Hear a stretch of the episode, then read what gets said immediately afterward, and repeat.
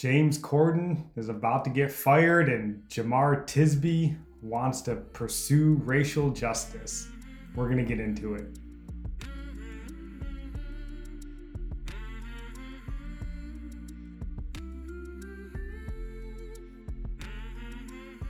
Welcome in. This is Religionless Christianity. I'm your host, Spencer. This is my beautiful wife, Nikki. So, before we dive into these news articles today, honey, do you have anything that you want to say? I just want to remind you guys to get on the Discord channel and put in prayer requests or any articles that you come across that you would like us to discuss and put praise reports on there too. Yeah, definitely. Please uh, like and subscribe to the show. If you're watching this on YouTube, if you're on the podcast, please make sure you're following, subscribing, whatever your platform asks you to do. And then, more importantly, please jump on that Discord. That's kind of where we want our hub to be. Get away from these godless social media platforms. That's where, like she said, our prayer requests, our praise reports, and then also we link sermons and other things yeah. like that. So please jump on there. Lift up my brother's business. I know we asked about that in our previous episode. Uh, he's got big opportunities to kind of kickstart his business, and it would be wonderful for them if it got kicked off in the right way. So, then the last thing to kind of start this, I don't normally do this, I guess, and probably won't do it all that often, but I have a wonderful podcast that I want to recommend going forward. Now, obviously, we want you to continue listening to our podcast.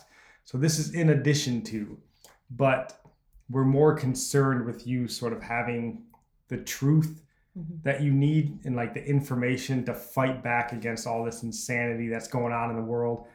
And I will have that recommendation at the end of the show. So stick with us. We'll get to that. It'll be worth your time. So, you know, things like when your life is going so good, like it's just everything's going so well and you just need someone to bring you back down to earth. Well, in America, you're lucky because all you need to do is just flip on the news for a few minutes a day and uh, your good mm-hmm. times will end for sure. So, obviously, we're kidding, right? Our joy comes from the Lord and all that.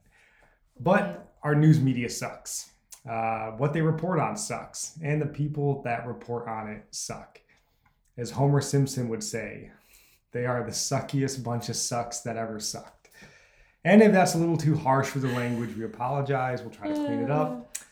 So today we are back in the news, bringing you a couple of articles. And like everything in America in 2021, they're about racism. Yeah. You know, because as our old enemy, Joseph Goebbels, would say, if you tell a lie big enough and keep repeating it, people will eventually come to believe it. Mm-hmm. And how right he was. He was a man ahead of his time, in my opinion. I think uh, America in 2021 would be ripe for a Joseph Goebbels. He'd fit right in. So, mm-hmm. first up here, we got this story from Outkick.com. And, baby, if you want to read the headline and those first couple paragraphs. Yep. So late night host James Corden gets is getting canceled over racially insensitive segment. And I'm just going to read a few paragraphs here. Like the snake that eats its own tail, the continual cancellation of personalities from the liberal media may soon claim another victim as the Late Late Show host, James Corden faces heat for a segment on his show that has offended people in the Asian American community over uh, racially insensitive content. A 24 year old TikTok user named Kim Sarah launched a viral campaign against Corden, calling the host out for racially insensitive content from his segment titled Spill Your Guts. The skit involves guests being forced to eat generally unpalatable foods as the main gag.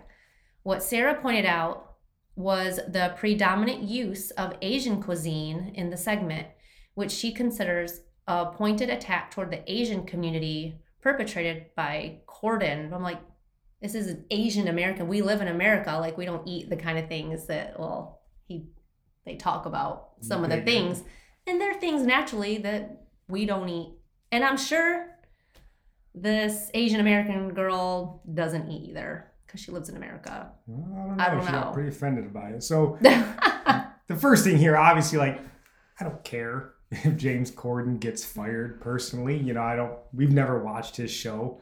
Um, it's the late late show, and we're in bed early because we're old. But you know, so it makes no difference really. James Corden. Um, the more important point here, right, is the Asian lady, like Nikki was saying. This lady with apparently extremely thin skin and apparently a pretty disgusting palate. the foods that she likes. Um, no offense here. That's just the way I see it as an American. Uh, these foods are gross. But Are you going to talk about what they were? no, I don't really care what they are. But what I do care about is the Bible. Because in Proverbs 19:11 it tells us good sense makes one slow to anger and it is Mm. his glory to overlook an offense.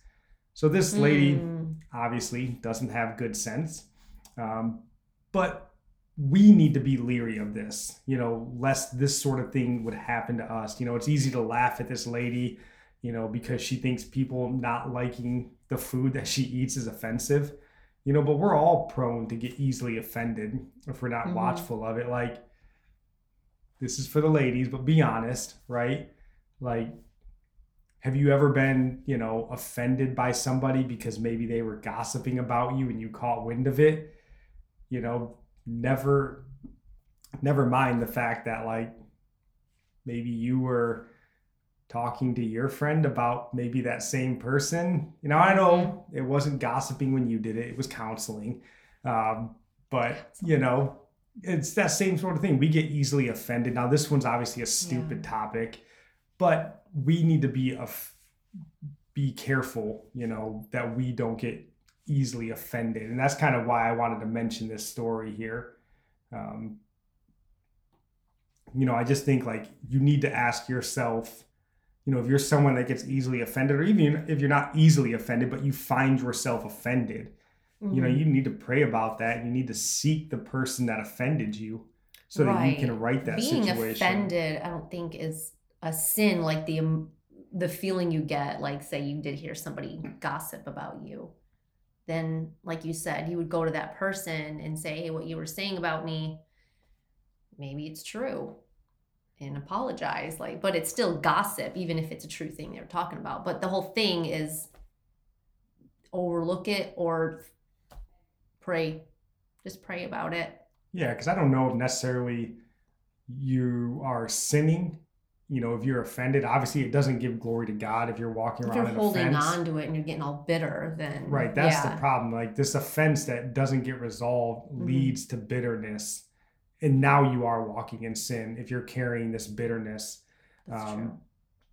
So really there should be nothing, you know, that offends you, you know, so much like this lady that where you want someone to get fired, right? Right, that's Lose their extreme. job. You know, and unless you like the cook spit in your food or something, then yeah, fire that fool. But for someone like this, doing something like this should not bring you to a point. You know, obviously this lady's probably got more issues going on in her life than First Yeah. off, go to bed. Why are you staying up and watching the late late show? Like, get a job, raise some kids, go to sleep. Um, just kidding. Raise some um, kids and sleep. You know, but like, you should not want someone to necessarily lose their livelihood. This is the whole cancel culture thing that we live in. You know, and obviously James Corden's a celebrity, so we don't necessarily see it the same way. But like, this is his livelihood. You know, and if he lost his job, you know, just because he was like another leftist boob on late night TV, then cool, I'm down with that. But if he loses his job because somebody gets offended by something that he says or some comedic skit, you know, we used to allow comedy in this country, then that's Oh, stupid, right? Um, People like that kind of comedy though. Like that's just what people like. They like offensive things. Like why were you watching that show anyway? Like you know you've heard offensive things toward other people, but it didn't bother you. Right. And like, so maybe again, you're listening to this and you're like, ah, this is crazy, this lady. You know, but if you are finding yourself wishing bad things to happen to people or applauding when bad things happen to people, um, because of some offense or whatever like this. You know, maybe there's exceptions to the rule, right? Like Osama bin Laden gets killed. You could probably breathe a sigh of relief there. But, you know, someone losing their job over freedom of speech and these sorts of things, like, again, maybe that's something you ought to take up in prayer and see where your heart lies. And if maybe you're, you know, carrying around these grudges and um, these sort of hateful tendencies, I guess, because mm-hmm. you shouldn't wish harm to happen to people, you know, unless they're bad people. So this, you know, this wasn't a super out there story. I just think it's important because we are such an easily offended society nowadays. And we love to point the finger like that person's offended and that person's weak because, but we all carry around offense for different things, mm-hmm. you know. Yeah. So just looking at these things, we're not bringing it up just to talk about what's wrong with the person. It's always like inward reflection on your own heart because we can sit here and we can judge and but we deal with the same things. Yeah, we definitely. I mean, except me, I'm never offended. Um, just kidding. So, any last thoughts on James Corden getting the axe? Mm-hmm. No. They won't replace him with someone better, I promise you. All right, so then moving on to the next article. Hey, honey, if you want to read this, this one comes from the Christianity Today. All right. It starts off. Do you want to read the headline first? Jemar Tisby, three words should guide our pursuit of racial justice. In his 2019 book, The Color of Compromise, author and speaker Jemar Tisby offered a comprehensive account of the relationship between American Christianity and racism. But understanding that history leads to the inevitable question what now? Events like the killing of George Floyd in Minneapolis have placed questions of racial justice front and center, spurring many Christians to ask what it means to reckon with racism in their own lives and in the lives of their churches. Tisby takes up these topics in his follow up book, How to Fight Racism Courageous Christianity and the Journey Toward Racial Justice. Myles Werntz, Director of Baptist Studies and Associate Professor of Theology at Abilene Christian University, spoke with Tisby about the next steps on this journey. Boy, doesn't that book sound like a good read? um, so, whatever, you know, you can probably article. guess where this article is going, right? It's racism exists and we need to recognize it and we need to do something about it, right? whatever. It's a long article. It's, it's an interview, I think, so it's kind of like a question answer type mm-hmm. article.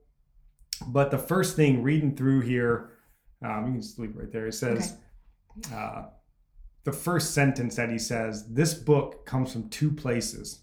First, it comes from the urgency that I felt about the need to take anti racist action. And that right there should be a hard red light mm-hmm. for you.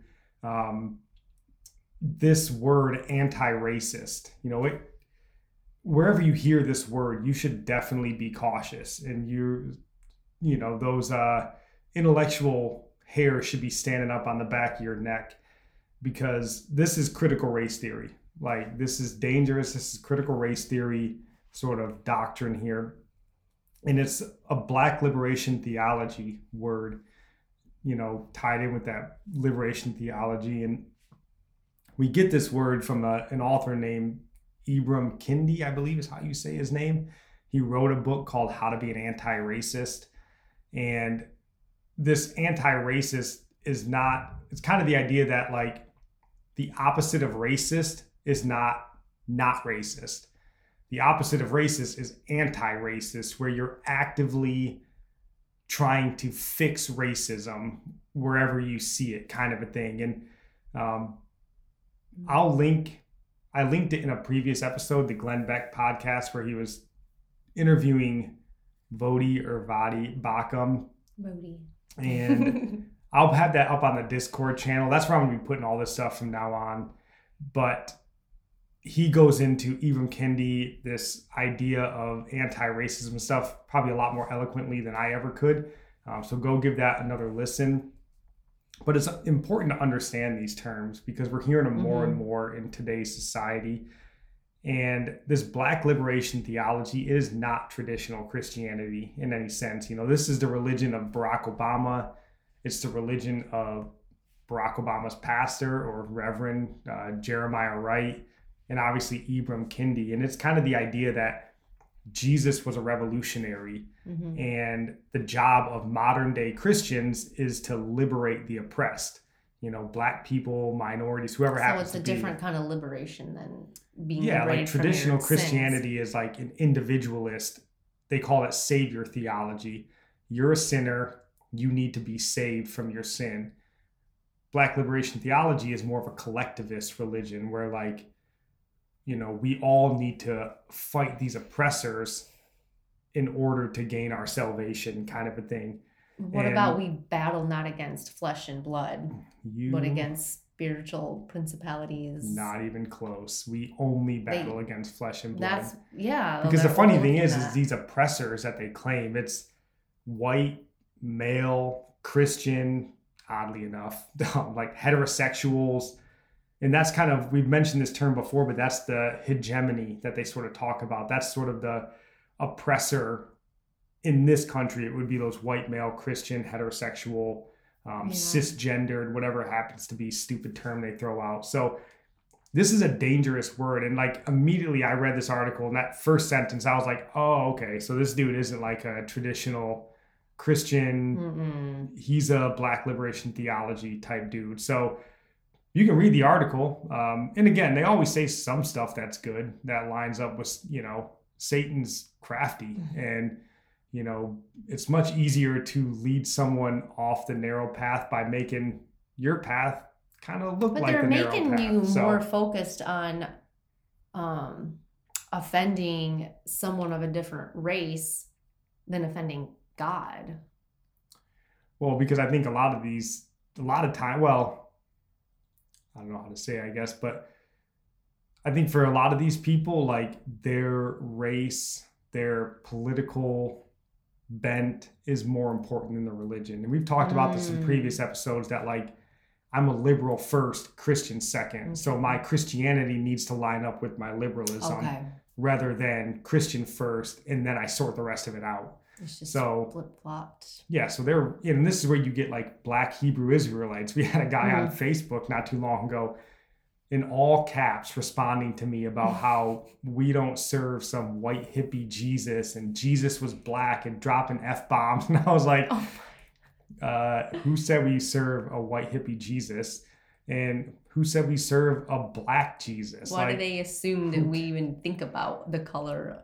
I mean, we know that he wasn't white.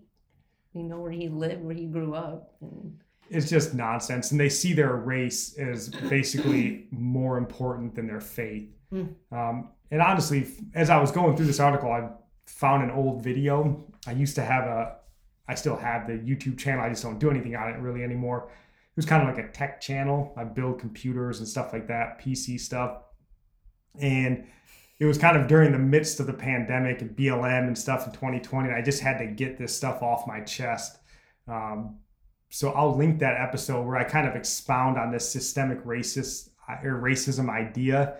I think I did it quite well there. Um, you know, every good superhero needs an origin story, and I think that is the origin story of this podcast. You know, we talked about Bonhoeffer and the Book of Judges and stuff, but this goes back even further, and I kind of discuss some of that. I'll have that on the Discord as well, but it's it's pretty good. Um, it's pretty long, so I don't want to play it here, but Mhm. I think you guys would enjoy it.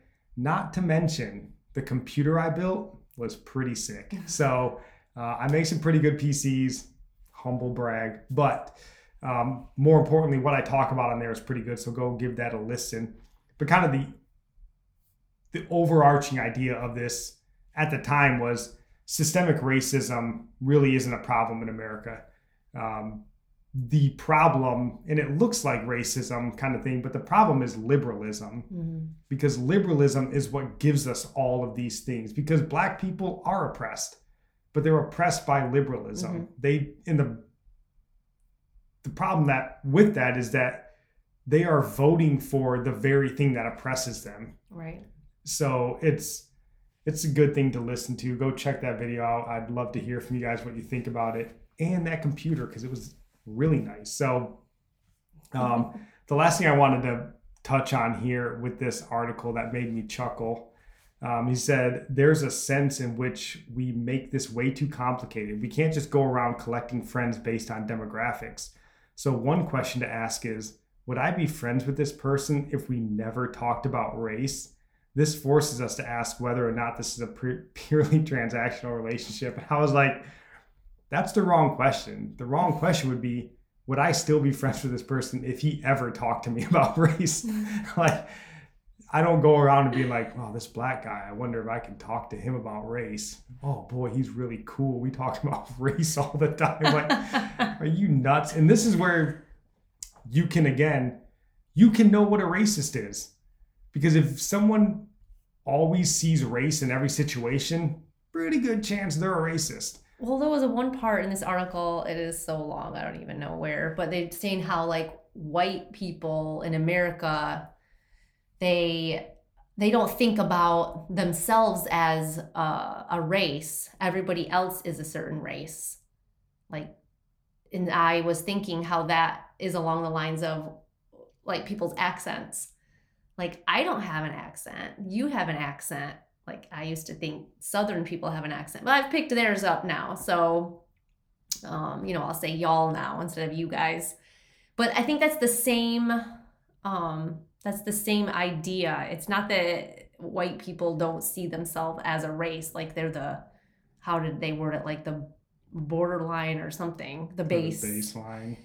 And I mean, everybody else is, is natural. And truthfully, I mean, yeah, it is natural as well. We're in the Western world we're a predominantly Caucasian, mm-hmm.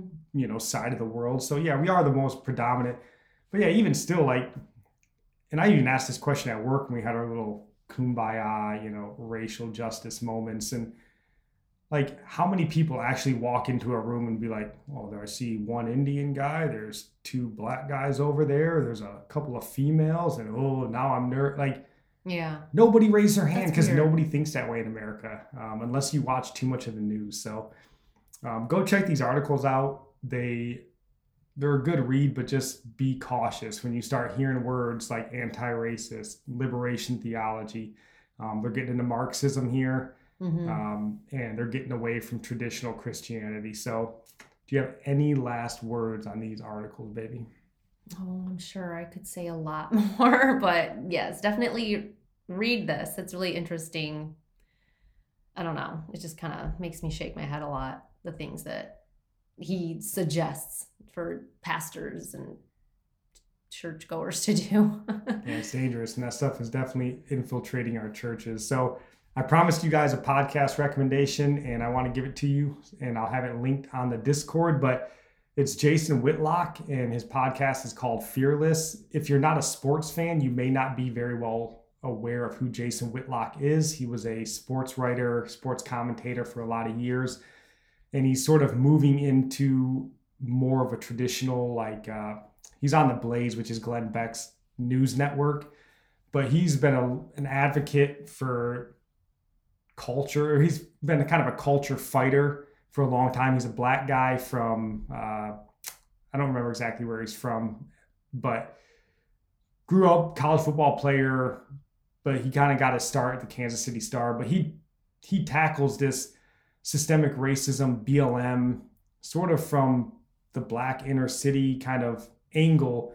Very intelligent man, and he will give you lots of good information um, he's a Christian man, so that's kind of where he branched away from sports. He didn't think they allowed him to dive into his faith um, quite enough, and that he want he acknowledges over and over again the only solution to the problems we face in America is Jesus. Um, but he's a very intelligent man, very witty, funny. So go check out Fearless Podcast. And uh, that's all we got for you guys today. We love you. God bless.